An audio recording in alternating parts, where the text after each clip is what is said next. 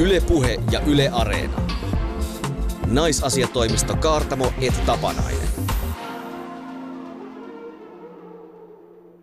Arvostettu kuulijamme, tiesitkö, että nyt on aika ryhtyä vastuullisesti sijoittavaksi, trendikkääksi rahanaiseksi, että patriarkaatti murskataan ritariässä tarroilla – että joskus amerikkalaisten koulutettujen kotiäitien kunnianhimosta seuraa tytär, joka pyrkii presidentiksi. Naisasiatoimisto Kaartamme Tapanaisessa puhutaan siis tänään vallasta ja rahasta. Meillä on vieraana Helsingin Sanomien toimituspäällikkö, juuri kotiin Yhdysvaltain kirjeenvaihtopestistä palannut Laura Saarikoski sekä johtaja, kuoleaksi naurattaja ja patriarkaatin murskaaja Saara Särmä. Kanssani toimistohommissa Jonna Tapanainen, joka muistuttaa sarjakuvahahmo Modeste Blazea Vähintään. Myös, myös henkisiltä ominaisuuksiltaan, usein myös vaihtaessaan kissan hiekkaa. No mä taas olen täällä Outi Kaartomon kanssa, joka on nainen, jota ei kannata neuvoa remontoinnissa, jos hänellä on vasara kädessä, jos haluaa, että päivä jatkuu hyvän tuulisena. Mutta Outi, miten on feministiviikko mennyt? Viikon feministinen kuuluminen on täynnä raivoa. No, mikä kiukuttaa? arjen tasolla, niin mä tuun hulluksi jostain tilanteista, missä mä näen patriarkaatin, voiman ja valtarakenteiden toimimisen käytännössä. Olin kasvain alkossa. Ah, okei. Okay. ja, ja, ja tota, ostamassa... Siellä on ihania alkoholittomia oluita. Nimenomaan ostamassa alkoholitonta champagnea. Mm. Ja tota, samalla kun mietin siinä patriarkaatin tuhoa. Mm, mm. Niin tota, sitten mä haistoin semmoisen aika tiukan viinan hajun selkäni takaa tai jostain. Mä en pysty paikantamaan sitä, kun mä en nähnyt, nähnyt mistä tämä nyt voi tulla. Että, että, että, että miten noin kaukaa tulee noin tiukka viina. Sitten mä taisin, ihan mun selän takana on joku mies. Se on musta niin kiinni, että se melkein koskettaa mua. Se kosketti varmaan mun hiuksia. Ja mä siirryin vähän... Öö, niin kuin toisaalle siitä tilanteesta. Me oltiin jonossa, että mä en pystynyt kauhean pitkälle menemään. Ja se tuli perässä, jolloin mä huomasin, että tämä ei ole niin kuin ikään kuin vahinko. Mm. Niin mä sanoin sille, että hyvä herra, menkääpä omalle puolellenne. Ja mun ei tarvinnut yhtään miettiä, sanoinko mä semmoisen asian. Ja tämä on ehkä niin, ensimmäinen aivan. kerta, tai ei ainakaan, niin kuin, en, ei ainakaan tapahtunut hirveän monta kertaa elämässä, kun mä oon vetänyt tällä lailla rajat. Mutta mua hävetti se ihan hirveästi. Niin, mä punastuin ja mä kattelin niin kuin alas heti sen tilanteen jälkeen, vaikka mä olin siinä niin kuin tosi voimaantunut. Ja. Mutta mua myös liikutti suunnattomasti. Mä en katsonut ympärilleni, mutta mä näin, miten jonossa seuraava alkoi lähestyä. Että sieltä oli mies tulossa ikään kuin siihen tilanteeseen väliin, että jos siinä tapahtuu jotain. Ennenhän noista tilanteista vaan niin yritti päästä pois, eikä tehnyt sitä mitenkään julkisia tai että muiden huomio osuisi siihen tilanteeseen. Mutta miityyn avulla voi nyt olla se, että mä voin sanoa, että mä voin tehdä tämän tilanteen tiettäväksi kaikille ja se häpeä ei ole minun, se ei kohdistu minuun. Mm. Mm. Niin mä olin jotenkin niin kuin ylpeä siitä, että, että mä olin niin vihanen ja sain sanottua. Mm. Toi on tosi hienoa. Mahtavaa, että sä oot niin pystynyt kanavoimaan tuon sun kiukun johonkin toimintaan, koska mä usein niin kuin patoan sitä jonnekin kerään sille raivolle korkoa. Ja sitten se saattaa mulla usein niin kuin vähän niin kuin räjähtää sille hallitsemattomasti sille tosi epärakentavalla tavalla, koska mä sitten reagoin tilanteissa, jossa mä huomaan jotain epäoikeudenmukaisuutta. Et mun, mun tota poika, vanhin poika, niin sen suosikkisana on nykyisin epäreilua. Kaikki on epäreilua. Musta tuntuu myös koko ajan niin kuin sillä, että mun tekisi mieli vetää semmoinen itkupotku raivari lattialla olla sille epäreilua. Ja sitten mä vaan niin kuin patoan tämmöisiä tunteita, mitä naiset tekee, kun meidänhän on hirveän vaikea ilmaista kiukkua tai vihaa tai aggressioita, koska meillä on hoivaajia. Niin sitten mä huomaan, että mun on, mun on tosi vaikea tehdä sitä ja mun on tosi vaikea puuttua tilanteisiin heti. Jälkikäteen mä käyn niitä keskusteluja sitten päässäni ja raivostun lisää mielessäni. Mutta se on jännä, miten sitä pelkää semmoista niinku hankalan akan mainetta. Kyllä. Ja jotenkin niinku ihannekuva itsestään semmoinen niinku sopuisa, tyynesti asioihin suhtautuva ja Kyllä. oikeastaan niinku vähän niinku muiden rauhoittelija. Juuri niin. Ja tuossa uusimmassa Vihreässä langassa oli tosi mainio juttu tunteista. Jenni Leukomavaara oli sen kirjoittanut ja sitten siinä just puhuttiin siitä, että kuinka tosi vahingollista on, kun me padotaan niitä tunteita ja sitten sit se niinku tässä yhteiskunnassa rationaalisuus on kuitenkin kaikista arvostetuinta ja varsinkin niin kuin naiset ei saa olla tunteiden vietäviä. Ja siinähän niin siteerasi terapeutti Heli Pruukia, joka on kirjoittanut naisten aggressiosta kirjan. Ja se Pruuki sanoi, että niin kuin tunne ei ole koskaan, niin kuin, se ei ole koskaan sairas tai huono tai viallinen. Se ei ole, että aggressio, sä saat tuntea suuttumusta ja mustasukkaisuutta ja vallahalua ja häpeää, ties mitä, mutta se ei ole vielä teko. Että sun pitää vaan niin kuin tunnistaa se tunne ja kohdata se tunne ja sitten sä pystyt niin kuin kanavoimaan sen johonkin rakentavaan toimintaan. Ja mehän tarvitaan toimintaa nykyisin tässä yhteiskunnassa. Niin, mutta sitten taas tämmöinen feministinen raivo, niin joskus sen pystyy kohdistamaan näin, että pysykää Kyllä, omalla puolella joo, ja minä kyllä. haluan lisää palkkaa ja niin kun, haluan tulla kuulluksi. Mutta sitten kävelee viattomasti jossain kadulla on niin kuin hetken aikaa sellainen seestinen hetki, ettei ole feministisen raivon vallassa. Ja sitten menee kuntosalin ohi, missä on kevään farku peppu kampanja. Sitten siihen on laitettu siihen mainokseen kymmenen naista niin kuin peput edellä. Tavallaan niin kuin on myös huvittavaa, että, että ajatellaan, että jos tuossa olisi kymmenen miestä tuossa kuvassa, niin. miten, nauret, miten naurettavaa se olisi. Mutta kun ne on ne naiset, se on niin tuttua kuvastoa. Niin. Mutta mä voin niin marssia sinne sisälle ja sanoa, että hei, olen feministisen raivon vallassa, kun näin mainoksenne. Aivan. Ei se mitään auta. Tämä ongelma on jossain semmoisessa ytimessä, mihin mä en pysty kaivaantumaan. Mun on pakko sanoa tuohon, nyt mä tajun, kun sä kerrot tuo juttu, että mut on ehkä patriarkaatti tossa, tossa suhteessa päihittänyt 6-0, koska mä en enää jaksa suuttua noista. Mä jotenkin katon niitä silleen täysin väsyneenä ja turtuneena ja välillä vähän naureskelen silleen he he ja jatkan matkaa. Mutta me yritän ruveta keräämään raivoa tostakin. Mutta se, että, että niin kuin ihmiset on jotenkin näyttää niitä tunteita, niin sitten se pitää itse myös kestää, Mm. mm. ettei niin kuin niihin on jotenkin niin kuin etuajo-oikeus vaan itsellä. Mulla oli hauska episodi myös, kun mä ulkoilutin mun äidin oikein inhottavaa onnikoiraa, joka, joka tota noin, niin säntäilee pyörien alle. Mä en ollut ihan skarppina ja mun ohi ajeli teinipoika fillarilla lumimyräkässä ja silloin oli varmaan niin kuin hikistä ja epämukavaa siinä muutenkin. Ja sitten se koira juoksee sen jalkoihin ja mä vaan huudan onni ei ja voi ei ja varo ja kauheeta. Ja sitten kun se keräsi tilanteesta itsensä, se poika se huusi perään silleen, Hemetin koira! Käytti kyllä vähän rumempaa sanaa. Niin mä vaan huusin totta! Hyvä poika, sait äänesi esille ja kuuluviin ja olit aivan oikeassa. Yle Puhe ja Yle Areena. Naisasiatoimisto Kaartamo et Tapanainen. Me täällä naisasiatoimisto Kaartamo et Tapanaisessa olemme kiehtoutuneita kolmesta amerikkalaisesta asiasta. Amerikan pastilleista, siitä miten Donald Trump on edes mahdollinen sekä amerikkalaisesta naisesta. Ja siksi olemme onnellisia, että vieraanamme on nyt Helsingin Sanomien toimituspäällikkö Laura Saarikoski, joka päätti juuri nelivuotisen pestinsä kirjeenvaihtajana Washingtonissa. Yhteensä Laura on asunut Yhdysvalloissa kahdeksan vuotta. Ja Laura kirjoitti Hesarin tilinpäätöksen kirjeenvaihto vuosistaan ja kertoi, että kiinnostavin jutun aihe oli oikeastaan koko ajan naaman edessä, eli amerikkalainen nainen. Mikä amerikkalaisessa naisessa on Laura niin kiehtovaa? No se on tietysti se, että pääsee vertailemaan omaa elämäänsä toiseen ja tajuamaan, että jos olisin itse syntynyt Yhdysvalloissa, niin olisin erilainen ihminen, ihan riippumatta siitä, millainen persoonallisuus olen tai millaiset kunnianhimot minulla on. Mutta yhteiskunta on järjestäytynyt siellä niin eri tavalla, että minä olisin joutunut tekemään elämässäni aivan erilaisia ratkaisuja. Mitä sä opit amerikkalaiselta naiselta? Sisua. Heillä on sitä huomattavasti paljon enemmän kuin suomalaisilla, koska heillä on pakko olla sitä.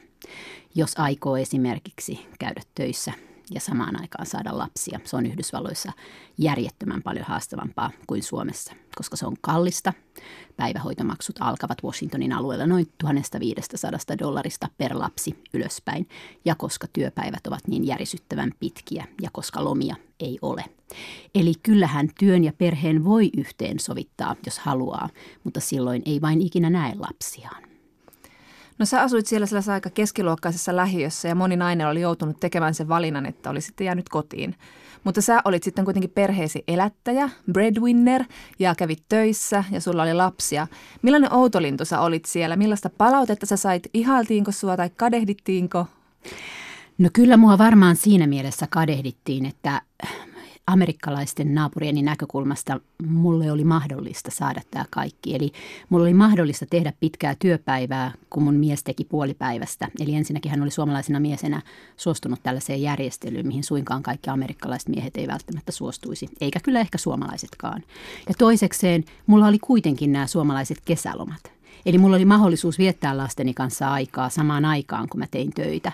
Ja se oli vähän sellainen asia, mitä mä jopa vähän häpeilin heidän edessään. Eli kun lähdimme Suomeen alkukesästä usein juhannukseksi mökille, niin amerikkalaiset oli ihmeissään, että te menette kahdeksi viikoksi Suomeen, että onpa sellainen pitkä kesäloma. Enkä kehdannut sanoa, että no se oli vasta se kesäloman ensimmäinen pätkä.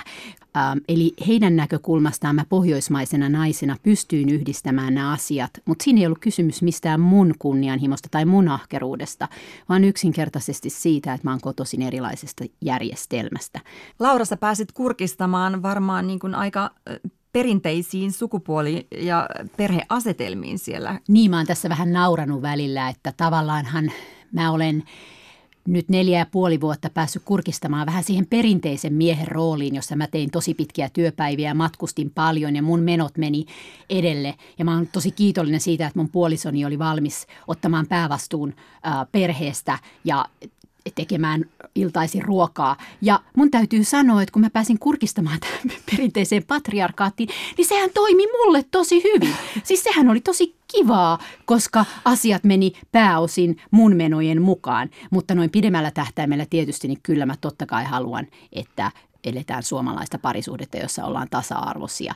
Ja en mä haluaisi ikinä olla siinä niin kuin toisessa päässä sitä perinteistä perheroolia, jossa mun työni on vain hoitaa lapsia ja olla kotona ja sitten miettiä, että, että mun koko elin, elintasoni ja mun tulevaisuuteni on sen miehen tulojen varassa, koska sittenhän tässä on myös se kauhea tilanne, että entä jos tulee eroja jää tyhjän päälle ja sehän on juuri se, mitä monet amerikkalaiset kotiäidit pelkäävät. Mm. Niin, oikeastaan siis voi ajatella, että tuo Yhdysvaltain systeemi, niin minkä takia se nyt muuttuisi, koska sehän on miesten etu. Patriarkaatti on voimissaan, kun siellä on 50-lukulaiset, 50-lukulaiset kotirouvat huolehtimassa niistä ja, ja niiden tarpeista. Eihän se muutukaan ennen kuin naisia äänestetään tarpeeksi paljon ö, päättäville paikoille. Naisia, jotka näkee tämän kuvion, koska monet miehet myös uskoo ihan vilpittömästi, että tämä on heidän perheensä valinta ja tämä toimii hyvin, mutta jos kysyisi heidän vaimoltaan, niin aina se vastaus ei ole ihan yksiselitteisen samanlainen. Mutta se, että kuinka paljon perheissä sitten uskalletaan puhua näistä asioista suoraan on eri kysymys, koska jos olet taloudellisesti riippuvainen toisesta ihmisestä, jos olet taloudellisesti riippuvainen ja sun lastes tulevaisuus on riippuvainen siitä toisesta ihmisestä, niin kyllähän se, kyllähän se vaikuttaa myös siihen, millaisia riitoja käydään. Hmm. Tässä oli muuten pikakurssi valtarakenteisiin joita ei huomaa arjessa, mutta ne ohjaa meidän käyttäytymistä tosi paljon. Enkä mäkään ollut ajatellut näitä asioita ennen kuin mä menin Yhdysvaltoihin, koska Suomessa se rakenne on niin toisenlainen. Meillä on itsestään selvää, että, että naiset hankkii koulutukseen ja menee töihin ja se, se kuuluisa omat rahat, missä meidän äitien sukupolvi puhui, niin mä en tajunnut oikeastaan, tai mä en ajatellut, että se on niin olennaista, kunnes menin Yhdysvaltoihin, jossa se ei vielä olekaan se itsestäänselvyys. Niin, ja omat rahat menee niin kuin pepun virittämiseen aina muutaman vuoden välein. Joillakin menee, toisilla ei kyllä.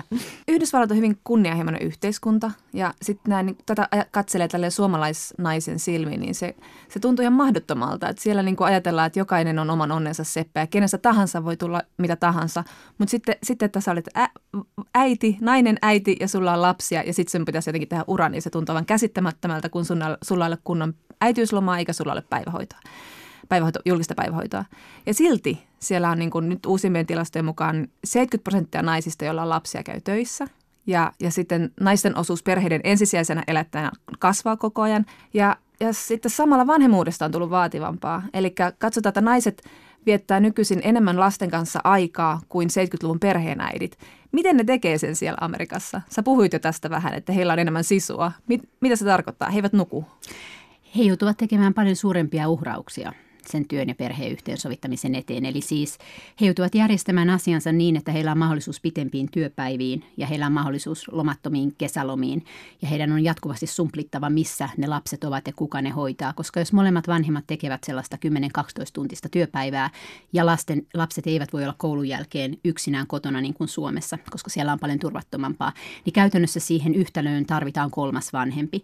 Ja silloin kun ollaan keskiluokkaisilla alueilla, niin puhutaan aupairista tai lastenhoitajasta – silloin, jos vanhemmilla ei ole varaa tällaiseen ratkaisuun, niin sitten puhutaan mummoista, sukulaisista. Siellä on myös erittäin paljon erittäin huonoja päivähoitoja. Eli siis Yhdysvalloissa tulee jatkuvasti näitä skandaalimaisia uutisia, jossa lapsia on pidetty päivähoidossa huumattuina tai sidottuina ja lapsia kuolee päivähoidossa paljon enemmän kuin meillä. Ja se johtuu siitä, Ihan että totta. siellä on niin... Ähm, paljon epätoivoisia vanhempia, joiden on vain saatava lapsensa jonnekin hoitoon sen työn takia, mutta niitä ei valvota samalla tavalla kuin Suomessa. No tästä syystä varmaan monet koulutetutkin amerikkalaisnaiset jää kotiin.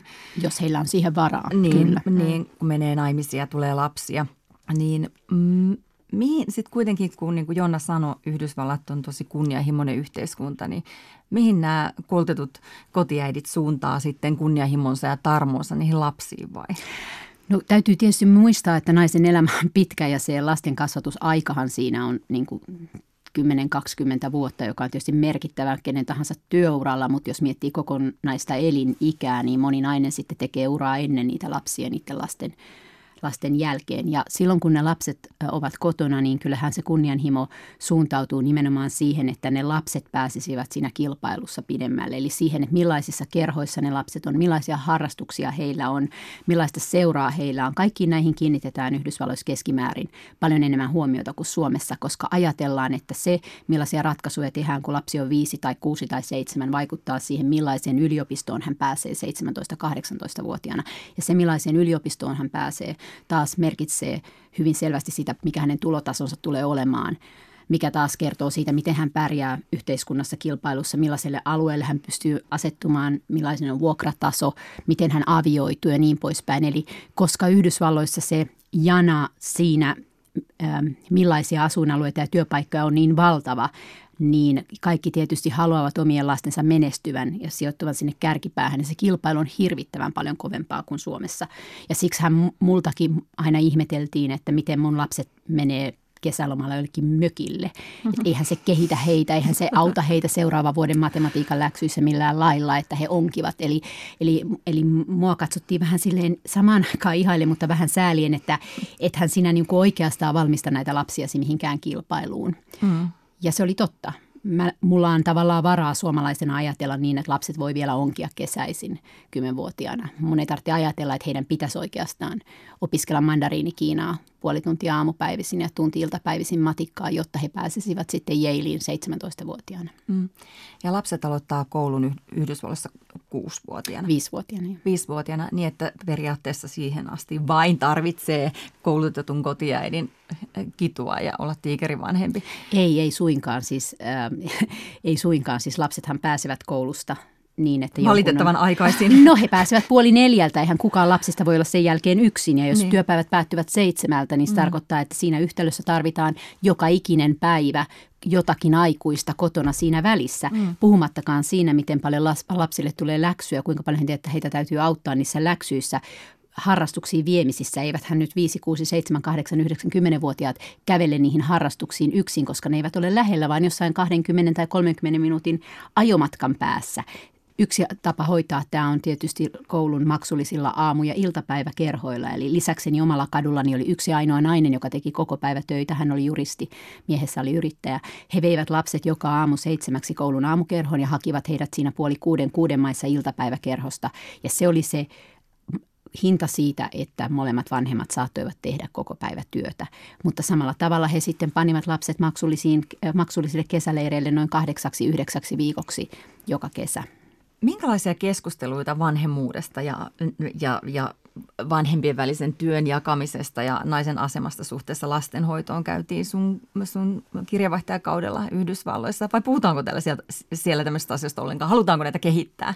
No siellä se keskustelu, mä en tietenkään ole ollut seuraamassa sitä äitini ikäpolven keskustelu täällä Suomessa, mutta mm, kun mä luin siellä naistenlehtiä, perhelehtiä ja juttelin naapuriini kanssa, niin hyvin usein ne keskustelut jollakin tavalla muistutti mua niin kuin menneestä ajasta. Eli tässä suhteessa niin kuin naisten ja perheiden suhteen mä tunsin todella edustavani niin kuin pohjoismaista standardia, jolle mulle oli itsestään selviä monet asiat, mitkä siellä vasta on keskusteluissa. Eli siellä puhutaan paljon siitä, että isien pitäisi enemmän osallistua mm. lastenhoitoon. No niinhän puhutaan Suomessakin, mutta meillähän kuitenkin on jo työpaikoilla mahdollisuus tähän. Meillä on isyysvapaat ja meillä on mahdollisuus vanhempainvapaaseen, jos mm. niin halutaan. Eihän Yhdysvalloissa ole mitään tällaista. Siellä mm. ei ole vielä edes oikeutta maksulliseen äitiys lomaan. Se on ainoa OECD-maa, jossa ei ole laissa oikeutta maksulliseen palkalliseen äitiyslomaan. Eli, eli tietyn suuruisissa yrityksissä on annettavan naisille kolmen kuukauden maksuton palkaton äitiysloma. Se on se standardi. Ja mä koin, että näissä keskusteluissa aina mä, mua vähän hävetti avata suuni, kun mä aina edustin sitä sellaista kermaperse Skandinaavia, joka, jolla oli kaikki asiat niin hyvin, että että jos mä puhuin, niin muiden vanhempien tehtäväksi jäi vaan niin kuin pyöritellä päätään ja sanoa, että pääsisimmepä me joskus tuohon asemaan. Joten mä olin aika hiljaa ja kuuntelin, koska, koska mä taas koin, että jotta mä ymmärrän amerikkalaisia, niin mun on ymmärrettävä se ahdistus, mikä siellä naisissa ja miehissäkin on siitä perheen ja työn yhteensovittamisesta, koska mä en ole sellaista koskaan kokenut. Mä oon kuvitellut Suomessa, että mulla on vaikeaa, jos lapset ei nuku mutta mä en ole koskaan kokenut sitä, kuinka vaikeaa olisi, jos se lasten päivähoitopaikka vaikka maksaisi sen kolme neljä tonnia kahdelta lapselta kuussa ja olisi pakko tehdä niitä valintoja, että, että mulla on viikko kesälomaa, minne pannaan lapset yhdeksäksi viikoksi. Niin, että sä et käytännössä näe, näe niitä lapsia myöskin, sekin on aika monen uhraus. Se on se valinta, jos sulla on Yhdysvalloissa rahaa, sä jäät kotiin, koska muuten sä et tapaa omia lapsia, piste. Jo, juuri niin. Ja se on se, se on se hinta, mikä siellä maksetaan siitä, että molemmat vanhemmat saa käydä töissä. Mm. Olisiko tämä kaikki ratkaistavissa Yhdysvalloissa järkevällä pohjoismaisella päivähoitojärjestelmällä? Ja mitä se sinne saadaan? You wish, joo. Kommunismi siis tulee. Kommunismia. Ajatushan siitä, että yhdysvaltalainen alkaisi maksaa jonkun toisen lasten hoidosta tai jonkun toisen vanhempien van, mm, sairaalahoidosta tai, tai vanhusten hoidosta on kerta kaikkiaan tällaisessa yksilöllisessä kulttuurissa vähän tabu. Joissain osavaltioissa, niin kuin Kaliforniassa ja New Yorkissa, on jo päästy pikkasen pidemmälle tässä, eli ollaan alettu ajatella, että esimerkiksi lasten varhaiskasvatus on niin kuin kaikkien edun mukaista ja siellä on tällaista edullista päivähoitoa ulotettu, muistaakseni New Yorkissa kolme vai neljä vuotiaisiin.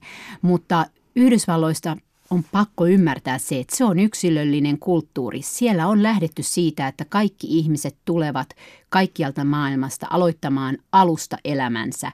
Ei siellä ajatella niin kuin Pohjoismaissa, että me olemme kaikki vähän niin kuin suurta perhettä ja jos me kustannamme verovaroistamme toisten lasten koulutuksen, niin se hyödyttää koko yhteiskuntaa. Yhdysvalloissa on myös lupa ajatella vain itseään ja sen takia niin moni amerikkalainen sanookin, että ei minua kiinnosta, mitä tapahtuu muiden lapsille, ei minua kiinnosta, mitä tapahtuu toisten sairaalahoidolle tai sairaukseen. Minulla on täällä oikeus ajatella vain itseäni. Mm. Mutta toi tuntuu musta hirvittävältä potentiaalin hukkaukselta, kun ajatellaan, että aika moni nainen sitten, siis puhutaan vaikka politiikasta, niin tosi moni nainen siellä nousee politiikkaan sitten, kun se pikkulapsi, tai siis ei edes pikkulapsi aika, vaan siinä, kun ne lapset ovat teini-iässä. Et sitten kun on tehty se yksi pesti äitinä, niin sitten voidaan nousta politiikkaan.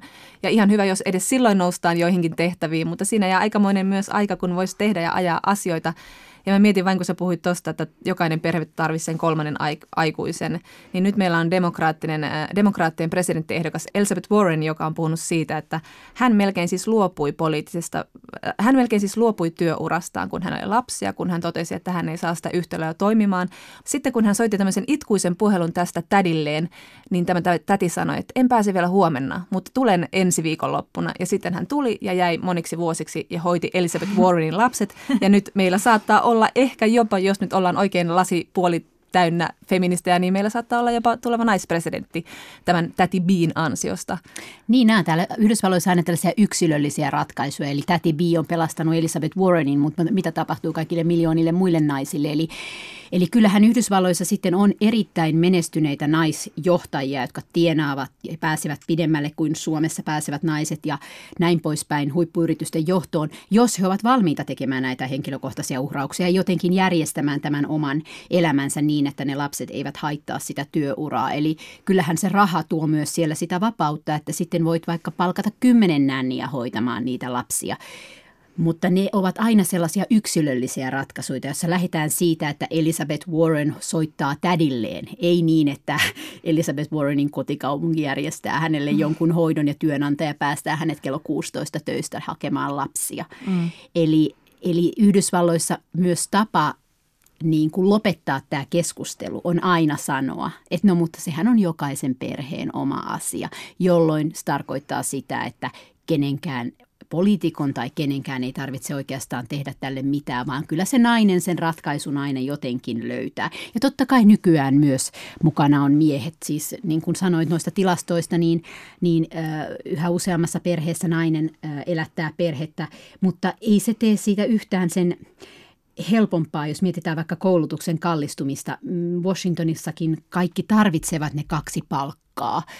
Jos lasten korkeakoulutus, alempi korkeakoulututkinto nelivuotinen maksaa sellainen 4-50 tonnia vuodessa, niin ei sitä välttämättä yhdellä palkalla edes niin kuin korkeassa virassa tuosta vaan makseta, varsinkin jos lapsia on useampia. Eli miehet ja naiset kaikki kärvistelevät tämän yhtälön kanssa ja kärvistelevät niiden muuttuneiden roolien kanssa. Että kyllähän on, myös osa tätä trumpilaisuutta on se niin kuin valkoisten huonommin koulutettujen miesten ja naisten tuska siitä, että enää se amerikkalainen unelma ei toteudu ilman korkeakoulutusta. Eli aikaisemmin, jos teit kovasti duunia, pystyit ostamaan vähäiselläkin koulutuksella omakotitalon neljä autoa pihaan, jos olit vaikka mm. töissä jääkaappitehtaassa tai autotehtaassa. Nyt se on menetettyä. Nyt vaikka sä tekisit hirvettävästi töitä, niin et välttämättä pysty laittamaan enää lapsiasi korkeakouluun. Ja se on se, mitä vastaan ihmiset kapinoivat aivan ymmärrettävästi. Mm.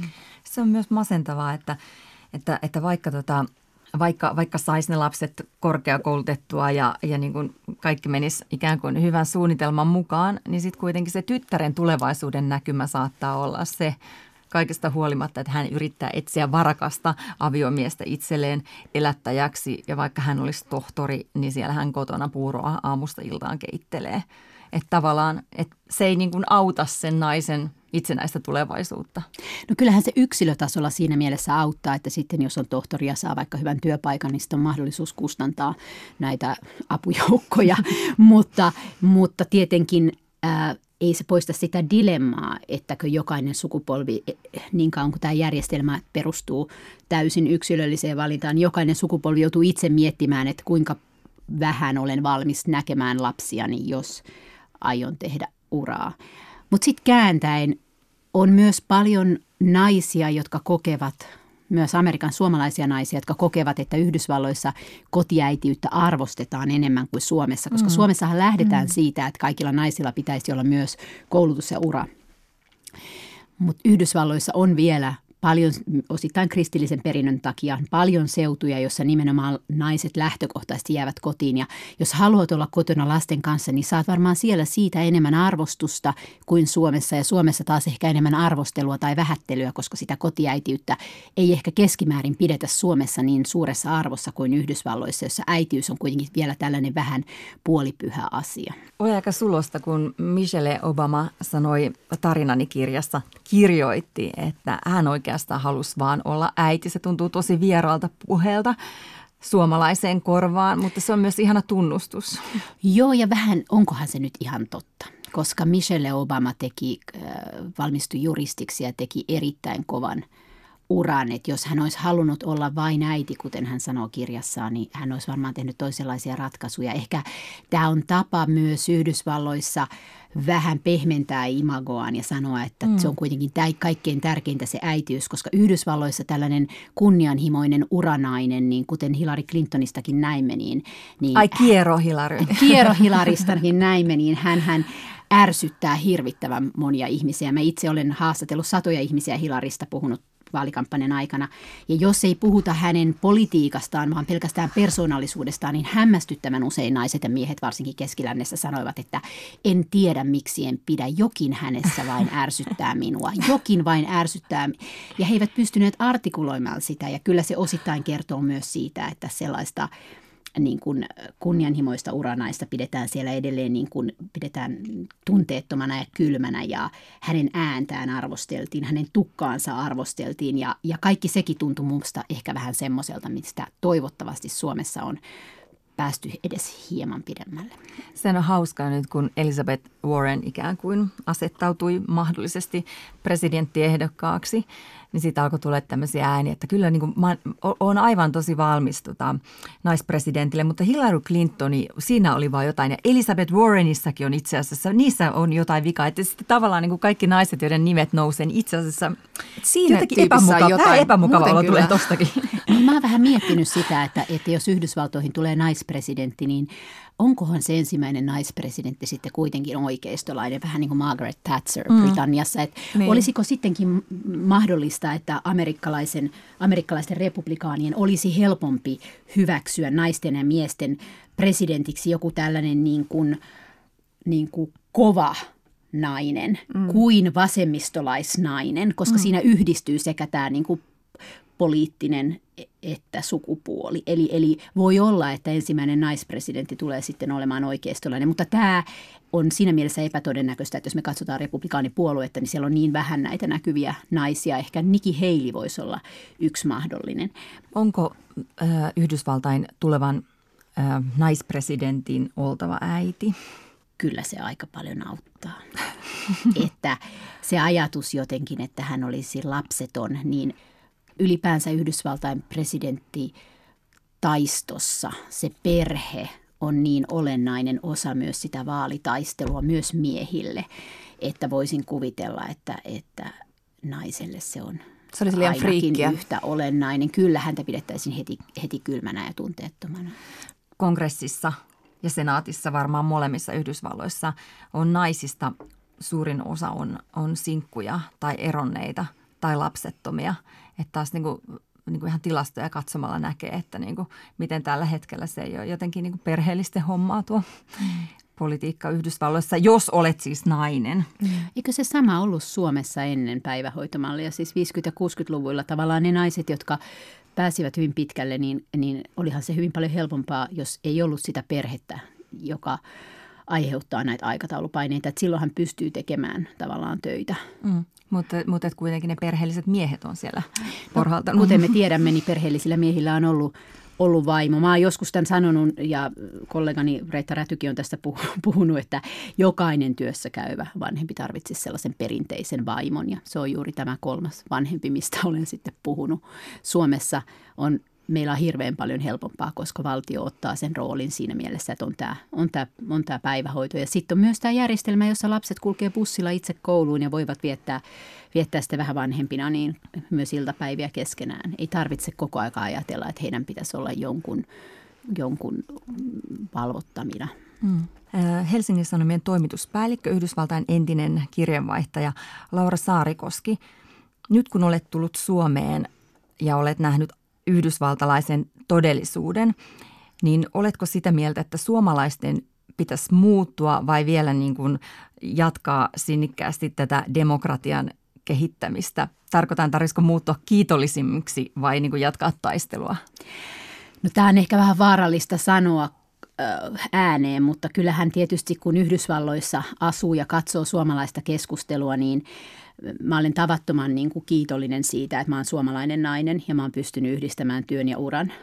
Mutta se, mitä Yhdysvalloista käsin suomalaista keskustelua katsoo, niin kyllä mä soisin, että suomalaiset joskus pysähtyisivät miettimään asioita kansainvälisessä mittakaavassa ja ymmärtäisivät myös sen, kuinka poikkeuksellisen harvinaisen hieno systeemi meillä on. Se ei ole ehkä täydellinen, totta kai sitäkin pitää kehittää, mutta että sen valittamisen sijasta joskus myös mietittäisiin, että kuinka pitkälle me olemme päässeet ja minkä takia.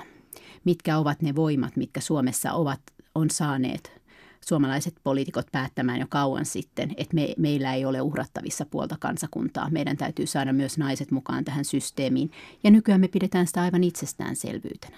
Mä en ole ihan samaa mieltä. Mä oon, silloin kun mä sain mun lapseni päiväkotiin, niin musta tuntuu, että mä olin päivittäin kiitollinen sitä systeemistä. Ja sen takia sitten sen puolesta pitää taistella. Hyvä. Mahtavaa.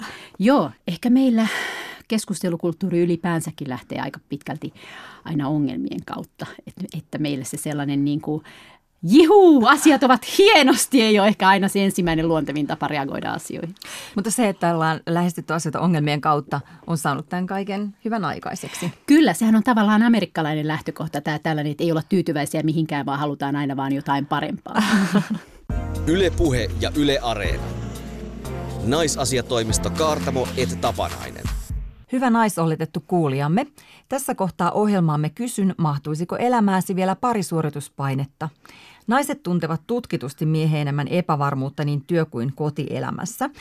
Jo pienet tytöt tuntevat paineet olla täydellinen. Se on itkettävää kyllä. Eikä tilanne siitä oikaistu, kun tulee sitten kauniiksi ja upeavartaloiseksi johtajanaiseksi, joka on fiksu, kiinnostava ja naseva sellaisella ei-uhkaavalla tavalla ja jolla on kotona tuoreita leikkokukkia, hyvänäköinen puoliso ja lapsinerolapsi. Ja nyt jos koskaan muutoksen vuonna 2019 on jokaisen aikansa seuraavan naisen alettava myös rahanaiseksi. Naisista ja sijoittamisesta puhutaan mediassa paljon. Viime vuosina on ilmestynyt lukuisia naisille suunnattuja sijoitusoppaita, blogeja ja kolumneja ja sosiaalisessa mediassa on naisten raharyhmiä. Esimerkiksi Vauras nainen ryhmällä on Facebookissa lähes 50 000 jäsentä. Puhutaan rahataidoista. Oh. Alkoiko vatsassa kiertää? Mm. Meillä täällä raha-asiatoimisto Kartamoi Tapanaisessa on asian kanssa feministinen ristiriita, sillä kaikki mikä liittyy pankkiavaimiin aiheuttamassa ahdistusta, mikä on naisille tutkitustikin tyypillistä. Ja sitten kun mennään rahasta vielä sijoitusmaailmaan, niin se tuntuu varsinaiselta niin kuin patriarkaatin linnakkeelta ja miesten maailmalta. Ja, ja tulee semmoinen niin kuin kiukunpuuska, että hei mä en ole kunnon feministi, jos mä en ota tota linnaketta haltuun, vaan, vaan mä oon just tämmöinen tyypillinen nainen, joka puuhaa pikkujuttujen kanssa. Ja sitten tässä on vielä tämmöinen uusi twisti tässä sijoittamisessa, että myös hyvä äiti sijoittaa mm. ne lapsen lapsilisät joihinkin rahastoihin, eikä hassaa niitä Netflix-maksuihin tai latteihin tai johonkin muuhun, johon, joihin joillakin äidillä saattaa joskus joku lapsilisä livahtaa. Ja sitten kun puhutaan vielä ärhäkästä feminististä, mikä tietenkin kuuluu olla, niin silloin pitää feministisesti kiinnostua mahdollisen poikimisen ohella rahan poikimaan laittamisesta, koska se on tasa-arvokysymys. Naisten palkat on pienempiä, naisten eläkkeet on pienempiä, naisten eläkkeet on pieniä siksi, että he hoitaa kotona pidempään lapsia eikä eläkettä kerry. Rahan itsenäisyyttä ja valtaa ja me haluamme molempia. Pääomatuloissahan vallitsee aika räikeä sukupuolten välinen ero. Naisen euro vain 35 senttiä. Ja osakkeiden omistajista on kolmannes naisia, mutta heidän salkut ovat sitten yleensä aika pieniä. Massimuijaksi ryhtyminen on feministinen teko myös sikäli, että naiset valitsevat sijoituskohteet vastuullisesti, eli ottavat ympäristö- ja sosiaalisen vastuun huomioon sijoittaessaan rahaa. Massifeministi vaurastuttaa siis myös muita naisia. Mutta koska mitään suuria päätöksiä ei voi tehdä ilman punakynää ja ruutupaperia, niin me olemme laittaneet täällä naisasiatoimisto Kaartamoit Tapanaisessa paperille naissijoittamisen plussat ja miinukset. Ryhtyäkö vai ei? Puolesta. Sijoittaminen ei ole siis vain varakkaiden ihmisten hommelia. Esimerkiksi rahakirjailija ja blokkaaja Julia Turen on kertonut säästäneensä vuodessa 10 tonnin 2000 euron nettotuloista. Ja, ja muun muassa hän on myös kirjoittanut, että ylimääräiset 15 euroakin kuussa riittää. Että sen voi sijoittaa osakkeisiin ja panna poikimaan. Vastaan sanoisin sikäli, että täytyy olla maksettu omistusasunto tai vakavarainen puoliso, että on mahdollista säästää melkein tonni kuussa keskituloista. Puolesta. Sijoittaminen on aivan helppoa, sanovat monet sijoitusblokkaajat. Sen sijaan kuluttaminen on hirvittävän työlästä, valintojen tekeminen on työlästä, mm-hmm. se vie aikaa. Sitten taas nämä sijoittajat puhuvat siitä, että kun rahat lähtee käyttötililtä automaattisesti näille arvoosuustileille, niin ei tarvi ajatella yhtään mitään. Mä väitän vastaan, koska tämähän on ihan kauhea vaivan näkö. Niin siis ö, mitä osakkeita, mistä, mikä on eettistä. Pitää opetella kokonaan uusi kieli ja murskatappio tietenkin hämöttää. Tai jos ei se, niin sen pelko. Mä olin kerran mökillä missä yksi mies istui tietokoneella ja huokaili. Oli tosi kiva mökkiviikonloppu. Osakkeita siellä myyjä osteli. Puolesta. Ärsyttää, että kuluttaminen on nykyään niin itsestään selvää, että sitä ei edes kyseenalaisteta. Osakkeiden hankkiminen tavaran sijaan voisi olla järkevää, ei tulisi hankittua yli vaarojen, kun tekisi suunnitelma ja tietäisi vähän, miten ne rahat siellä menee. Esimerkiksi rahakolumnisti Merja Mähkä on sanonut, että naisen pitäisi unohtaa se unelmakeittiö, jos hän ei ole säästänyt itselleen edes puskurivarastoa. Vastustan. Huom, unelmakeittiön tai jonkun muun unelma-asian voi ostaa velaksi, mikä on melkein etukäteen säästämistä. Aikuisena pitää olla aina niin järkevä – Mahdollisuus olla spontaania ja huoleton on minimoitu. On hauskempaa olla rento kuluttaja kuin pihitylsimys. Huom, käärinliinastalle taskuja. Ja sitten hei, jos lapsille jättää hirveän osakesalkun noin niin kuin perinnöksi tai lahjaksi, niin mitä ne sillä tekee? Ostaa kuohuvinia koko rahalla. Mä haluan ostaa kuohuvinia koko rahalla. Puolesta. Olisihan se mahtavaa, jos sitä rahaa olisi jossain jemmassa ja, ja tietäisi, että sitten jos hätä tulee, tapahtuu jotain, niin kuin aina tapahtuu, niin sitä sitten olisi siellä jemmassa, turvassa, turvana. Vai Olisiko silloin riski, että tulisi ahneeksi? Haluaisi lisää, pelkäisi, että se katoaisi. Mitäs tehdään? Mä en tee mitään. En mäkään. Yle Puhe ja Yle Areena. Naisasiatoimisto Kaartamo et Tapanainen. Feministit leimataan huumorin tajuttomiksi, kun he kritisoivat vaikka sovinistista huumoria. Kun feministi leimaa huumorin tajuttomaksi tiukkapipoksi, esitettyyn kritiikkiin ei tarvitse ottaa kantaa. Näin on kirjoittanut Saara Särmä, tohtori, tutkija, taiteilija, johtaja, feministi, mutta silti hauska nainen. Ai on kirjoittanut noinkin. Kyllä. Ei aina muista, mitä kaikkea sitä on itse kirjoittanut. Ootko jo eri mieltä? En ole, on ihan samaa mieltä Kanssani. Joo. Saara, sä nousit kansainväliseen maineeseen vuonna 2015 sun perustamasta Tumblr-tilistä Congrats, you have an all-male panel. Ja siinä palkitaan peukkoa näyttävällä ritariässä eli Hofsom-tarralla tällaisia paneeleja, joissa on edustettuna pelkästään miehiä, miesasiantuntijoita. Mikä on sun suosikkikuva sieltä näistä kaikista paneeleista? Onko sulla sillä jotain ehdotonta herkkua? No siis kaikkihan semmoiset, niitä on useampia just, että, että esimerkiksi semmoinen filosofian paneeli, jossa he keskustelee raskauden fenomenologiasta tai jostain, niin, niin kaikki tämmöiset, mitkä liittyy niin kuin naisen kehoon vahvasti ja sitten siellä on miehet keskustelemassa. Ja tämä on vielä aika niin kuin, tavallaan vähän viaton versio siitä, että sitten on, niin kuin, ne, on, ne on tosi karuja ja semmoisia, että raivostuttaa todella paljon. Että sitten jos ollaan tekemässä oikeasti päätöksiä niin kuin Jenkkeen politiikassa ja vähän Suomenkin politiikassa on, on sellaisia, täällä ei niinkään naisen kehoon liittyviä, mutta sitten naisten vaikka palkkatasoon liittyviä asioita on päätetty silleen miesten kesken Juuri porukalla. Mm. Naurattaako nämä meemit miehiä? Minkälaista palautetta sä saat? No kyllä se mun mielestä on ollut jotenkin sille helppo, helpompi miesten ottaa vastaan se kritiikki tuossa muodossa. Että et, et kai se on jopa naurattanut, koska, koska se on jotenkin niinku tullut semmoisena sitten, että et okei, nyt, nyt he niinku taju, siinä tietysti myös se kuvamuoto auttaa siihen, että sit, siinä ei oikein voi sanoa niinku vastaan, että et kyllä niinku aika paljon – hyvää palautetta semmoisiltakin miehiltä, joilta sitä ehkä ei olisi, jos mä olisin vaan esittänyt sen saman kritiikin jotenkin mm. jossain kipakasti. Mm. Sä oot ollut järjestämässä myös miesselitysbingoa ja feministisiä kiroiluiltamia. Kerrotko näistä vähän?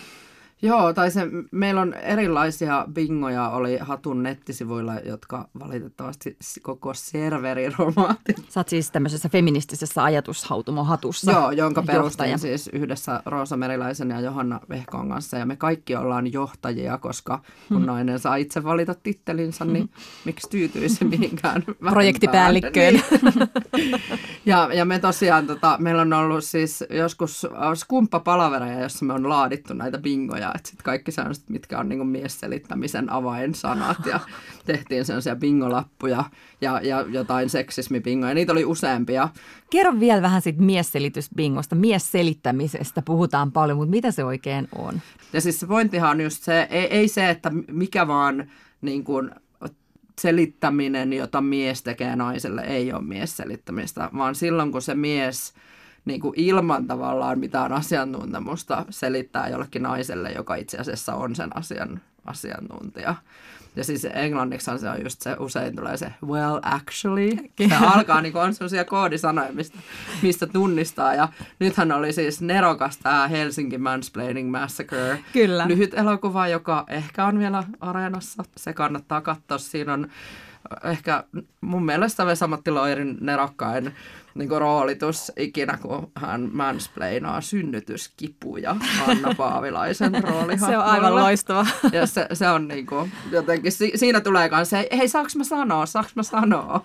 niin kuin nämä tämmöiset, että mit, mitä siihen, niin kuin, mitä koodisanoja siihen liittyy siihen miesselittämiseen. Ja sitten on järjestetty tota, feministisiä kiroiluiltamia ja sitten myös kehtaamiskouluja. Ja, niin, niin semmoinen, niin kuin, mikä menee ihan sinne se 60-70-luvun radikaali feminismiin tavallaan se, että kun naiset kokoontuu yhteen keskustelemaan asioista ja jakamaan kokemuksia, niin sitten sit me nähdään, että, että mitä ne rakenteet on, että kukaan ei olekaan niiden asioiden kanssa yksin, tai se ei ole välttämättä vaan semmoinen henkilökohtainen ominaisuus, että mua nyt ottaa päähän joku tietty asia, mitä mä kohtaan naisena, tai että mä nyt vaan en jotenkin kehtaa pyytää lisää palkkaa, mm. että siellä on jotain rakenteellisia asioita. Ja kiroiluilta lähti siis siitä, että mä yhden mun kollegan kanssa kiroiluin Facebookin chatissa jotain, jotain akateemisen maailman epäreiluutta ja hän totesi, että anteeksi kun kiroilen näin paljon, mutta onhan tämä jotenkin tosi vapauttavaa. Ja sitten Roosa oli samaan aikaan silloin virkannut semmoisen tota,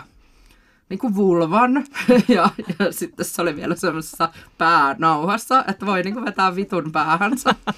Ja sitten mä olin, ajattelin, että mä haluan nähdä Roosan se pääpanta vulva päässään lavalla kiroilemassa mikkiin. Tämä oli niin kuin mun visio ja ehdotin Roosalle sitä. Roosa oli heti tietysti, että joo joo totta kai tämä tehdään. Ja sitten oltiin pienessä tamperelaisessa baarissa sillä, että ne emme tiedä mitä tästä tulee, mutta siitä tuli hulvattoman hauskaa. No mutta Saara, kaikki nämä, nämä tota, all male panelit ja miesselityspingot ja, ja kiroiluiltamat ja muut, niin muuttaako nämä mitään valtarakenteita vai onko nämä vain meidän tapa päästellä paineita?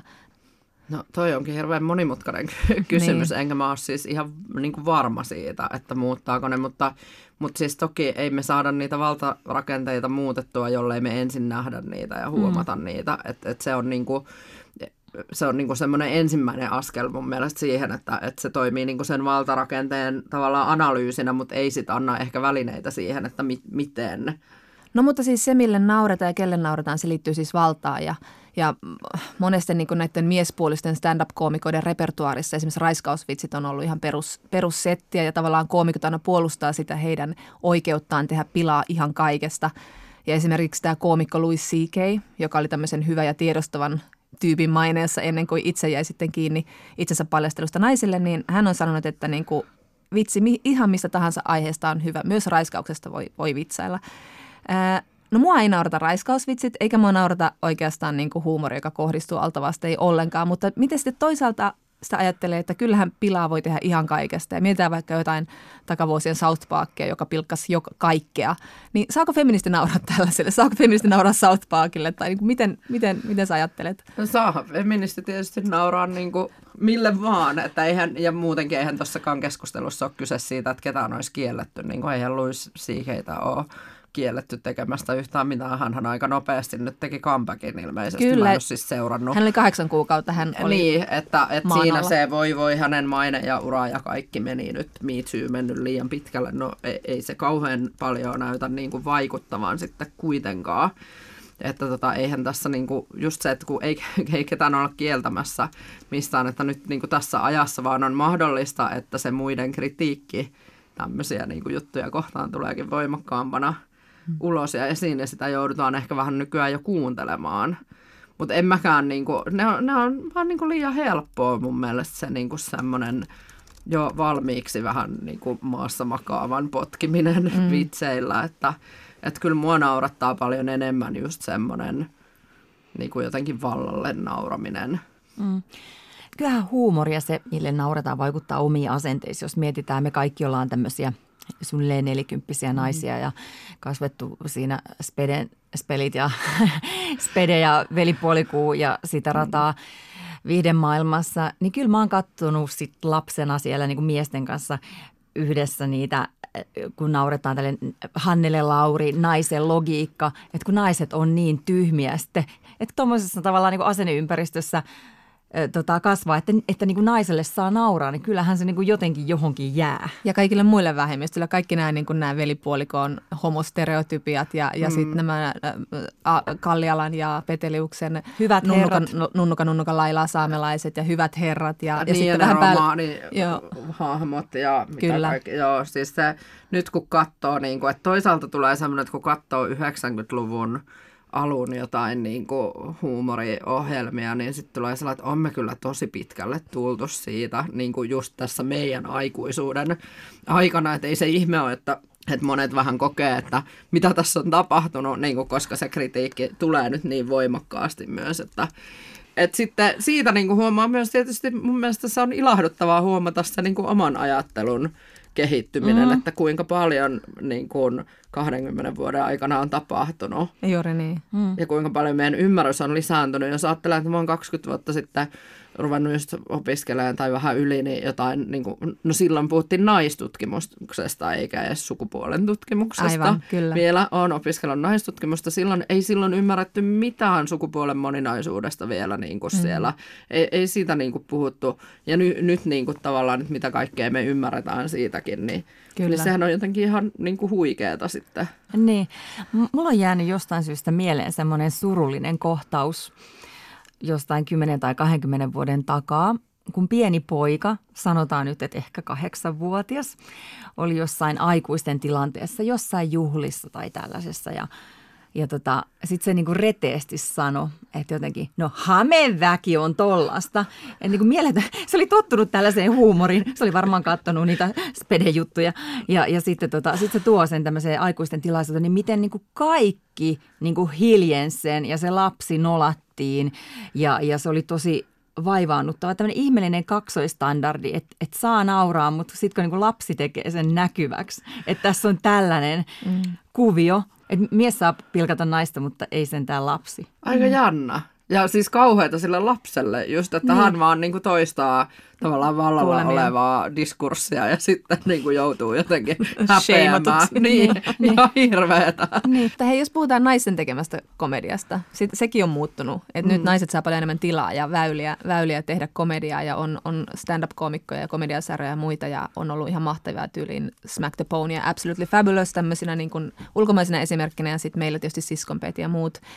Miten tota, yleistykset on aina tietysti vähän yleistyksiä, mutta mitä sä sanoisit naisten tavasta tehdä komediaa, kun itsellä on sellainen olo, että se aika usein nauraa niille naisten rooliodotukselle kuin, enemmän kuin ehkä niin kuin valtaa pitäville sinänsä. Niin, ja se on myös niin kuin mm, itseironista. Mm, niin. Niin, se on totta. Ja sehän liittyy usein siihen, että kun ei ole itse siinä kaikesta korkeimmassa valta-asemassa, niin tavallaan vähän ennaltaehkäisevästi rupeaa niin kuin nauraan itsellensä. Et tiedän kyllä, että mä nyt oon tämmöinen. Niin, niin, tiedän kyllä, että mä oon vähän tällainen Tietotekniikka ja muu. Että vetää sen niin kuin jotenkin pois, että et, Jos se niin kyllähän ne just sitten, ne, ne on kuitenkin sitten aika tehokkaasti just tuo esiin niitä rooliodotuksia mm. myös, että kyllä mä silleen niin kuin näen, että se on jotenkin niin kuin arvokasta mm. myös niin kuin se jotenkin nauraa niin kuin siinä mielessä itselleen. Kyllä. Mutta se, että mikä se seuraava vaihe sitten on, että miten niistä, miten niistä jotenkin vapaudutaan niistä rooliodotuksista niin mm. ko- kokonaan, niin, niin siihen se ei välttämättä tarjoa tietysti niin. kauhean paljon välineitä. Mm. Mulla on ollut tota, elämässä taipumus vähän nauraa itselleni ja se on ehkä niin kuin jotenkin tälleen aikuisuuden näkökulmasta, niin tota, ehkä myös jonkinlainen suojautumiskeino – ja mä katsoin tämän Naneten, joka on Hanna Gatsbyn australialaisen maineikkaan stand-up-koomikon tota, parituntinen tai puolitoistuntinen stand-up show esitys Netflixin viime vuoden katsotuimpia juttuja, jossa, jossa se käänsi sen itse ironian jotenkin niin kuin alkoi kyseenalaistamaan sitä ja niin kuin alkoi pitää sitä vahingollisena itselleen ja naisille ja jotenkin niin kuin väkivaltaisena itseään kohtaan. Ja Mulla jotenkin, mä en tiedä liittyykö se siihen, että mä katsoin sen esityksen, mutta mä oon pitänyt monta vuotta Facebookissa tämmöistä skumpatädin joulukalenteria, mikä, mikä tota noin, ihanaa kun sä hymyilet, sun mielestä on varmaan hauska. Ja Saara on asiantuntija. Saara niin mä voin sanoa, mikä Mä yritän olla tälle vähän niin kuin samalla testaan, että voisiko tästä tulla joku kansainvälinen hittituote. Niin tota, mikä on perustunut hirveän paljon sille, että mä nauran itselleni ja mä oon vähän vaan tällainen, uhu, ja skumppatäti sitä tätä. Ja hirveän monet ymmärtää, että se on huumoria ja se on itse ironia, mutta sitten mä oon alkanut vähän niin kuin epäillä, että tämä mun niin kuin 20-vuotinen työ niin kuin muuttaa ihmisten asenteita nauramalla itselleni ei olekaan tuottanut tulosta, vaan se kääntyy niin kuin vahingoksi jotenkin niin kuin itseäni vastaan. Että en halua nauraa itselleni, koska patriarkaatti tekee sen joka tapauksessa. Mä en halua auttaa sitä. Toi on kyllä hirveän hyvä pointti. Mä siis olin kattonut sen, mä katsoin sen eilen siis uudestaan sen Naneta, niin sehän on siis jotenkin aivan niin kuin neroutta. Ja, ja, ja kai se pointti just siinä on niin kuin osin se, että, että sit se niin kuin tarina, kun hän puhuu siinä lopussa hirveästi niin kuin siitä omasta tarinastaan ja ja miten sen tarinan pitäisi olla niin kuin mon, monimuotoinen, että sitten se kapenee siihen punchlineiksi. Toisaalta kuitenkin se, niin kuin se se na- nauru ja huumori ja se niin kuin yhdessä nauraminen varsinkin jotenkin naisten kesken just näille niin kuin patriarkaatille esimerkiksi, niin, niin on kauhean jotenkin voimauttavaa ja semmoista, että se, se, se auttaa mm. niin kuin monella tavalla myös jaksamaan sitten sitä kaikkea muuta niin kuin aktivistiduunia. Se on tosi mm. niin kuin monimutkaista. Ja sitten mullehan usein tarjotaan sit sitä positioa tavallaan, että kun sä oot se hauska feministi toisin kuin ne muut. ja sitten mä oon sillä että että kyllä mä oon ihan saatanan kiukkuneenkin niin. koko ajan, että ei ne ole niinku poissulkevia. Että aina sitten jotenkin on tapana, että joku laitetaan johonkin yhdenlaiseen mm. lokeroon. Ja, ja mun mielestä siinä just siinä nonetessa tulee se loppua kohti myös se raivo silleen, joka sitten myöskään ei niinku riitä. Että se lopputulemahan on se, että ei, ei sillä niinku raivollakaan päästä niinku kauhean mm. pitkälle. Juuri niin. Mutta että ehkä niitä molempia tarvitaan just sitä nauroa ja raivoa siihen, että saadaan se jotenkin se kokonainen tarina. Jännä, miten itseironia ja raivo on jotenkin lähellä äh, sillä lailla, että toisiaan tai kulkee käsi kädessä. Että jos, jos nauraa itselle ja huomaa, että ikään kuin sitä käytetään vastaan, niin se herättää tosi paljon raivoa. Eikä paras vaan niin kuin lopettaa. Niin. Niin nythän mä luin jonkun semmoisen esseen siitä, että miten nyt tämmöinen niin pehmeys olisi uusi feministinen Ahaa. trendi. Niin kuin vähän sellainen tunteiden kulttuuripolitiikkaa, niin, niin Aivan. tämmöinen u- uudempi trendi sitten kaiken tämän. Eli feminismiä voitaisiin niinku aaltojen sijaan ruveta nimeämään tälleen, niin on tämä raivon feminismi ja Niin. sitten on tämä komiikka ja nyt tulee tunteiden feminismi. Mutta samaan aikaan nythän on se raivon feminismi myös, koska niin kuin Jenkeissä ainakin tosi paljon tulee nyt niitä kirjoja, jotka käsittelee varsinkin mustien naisten niin Vihaa. kuin kiukkua Joo, joo. tai vihaa. Viha, viha on selvästi Suomessa vaikea sana, kun mä On. jotenkin kirjoitin tästä. Ja niin kuin just argumentoin sitä, että se viha voi olla hyvä siihen, että tunnistaa niin kuin epäoikeudenmukaisuutta ja rupeaa tekemään sille jotain. Niin sitten heti joku veti siitä niin kuin linkin, että ikään kuin mä olisin argumentoimassa niin kuin väkivallan puolesta. jos mennään niin tähän komiikkaan vielä, että mitä siinä on tämmöisiä muutoksia, että tämmöistä tapahtuu nyt paljon enemmänkin komiikassa, että tulee tämmöistä niin kuin Hannah Gadsbyn tyylistä, että sitten sinne tuleekin yhtäkkiä tämmöinen niin kuin, ollaan ihan niin kuin vereslihalla tai vihasia ja annetaan tulla, mitä oikeasti ajatellaan. Ja siis Suomessahan tämä koomikko Jukka Lindström on puhunut samasta. Hän on miettinyt sitä, että passivoiko hän sillä, että hän vapauttaa niin kuin ihmisten jännitteet ja turhautumisen politiikkaa kohtaan sillä naurulla. Kun se voisi, jos ne jättäisi siihen turhautumiseen ja hermostumiseen, niin se voisi ehkä johtaa toimintaa. Ja sehän on tavallaan, sehän on kauhean tehokasta just sen takia, että jos ihmisillä on joku oletus, että me tullaan vaan viihtymään ja nauramaan ja sitten tuleekin jotain ihan muuta. Että se, että kuinka kauan se sitten tavallaan kantaa toi, jos, jos me niin kuin totutaan olettamaan sitä, että nyt okei, nyt me mennään myös viihtyä ja nauraa, mutta siellä tulee sitten se vihainen räntti. Niin, hmm. niin aivan. Niin kuin tavallaan, että me, meneekö siltä niin kuin teho pois, että sen takia toi, toi niin kuin Nanette esimerkiksi on niin tehokas, että Mm, se tulee niin kuin silleen aika puskista niin kuin se juttu. Saara Särmä, johtaja, feministi, yllättävän hauska feministi. Tuhoutuuko patriarkaatti lopulta naisen naurulla? Kyllähän tämä siis Margaret Atwoodin klassikko lause on se, että, että mies pelkää, että nainen nauraa hänelle, nainen pelkää, että mies tappaa hänet. Yle Puhe ja Yle Areena. Naisasiatoimisto Kaartamo et Tapanainen. Hei, ensi kerralla me mietimme, missä vanha nainen saa äänensä kuuluviin. Ei paljon nimittäin kuulu. Puhumme myös siitä, miten feministiltä irtoaa naula päästä, kun se katsoo romanttisia komedioita. Kerromme myös, miksi äidin syyllistyminen ja jatkuva huono omatunto vanhemmuudestaan patriarkaatin salajuoni. Loppuun vielä viikon tunnustukset. Jonna, olet feministi, mutta Minulla ei ollut mitään sitä vastaan. Itse asiassa se saattoi jopa olla minun oma ideani, että tämän ohjelman promokuvissa minulta on fotosopattu silmäpussit pois. Outi, sä olet feministi, mutta Feministinä ehdottomasti kannatan perhevapaa-uudistusta. On erittäin tärkeää, että perhevapaista ainakin iso osa korvamerkitään myös miehille niin, etteivät naiset jää vain yksin hoitamaan lasta kotiin. Mutta henkilökohtaisesti over my dead body, vain kuolleen ruumiini yli, luovutan yhtään perhevapaa-päivää miehelle. Yle Puhe ja Yle Areena.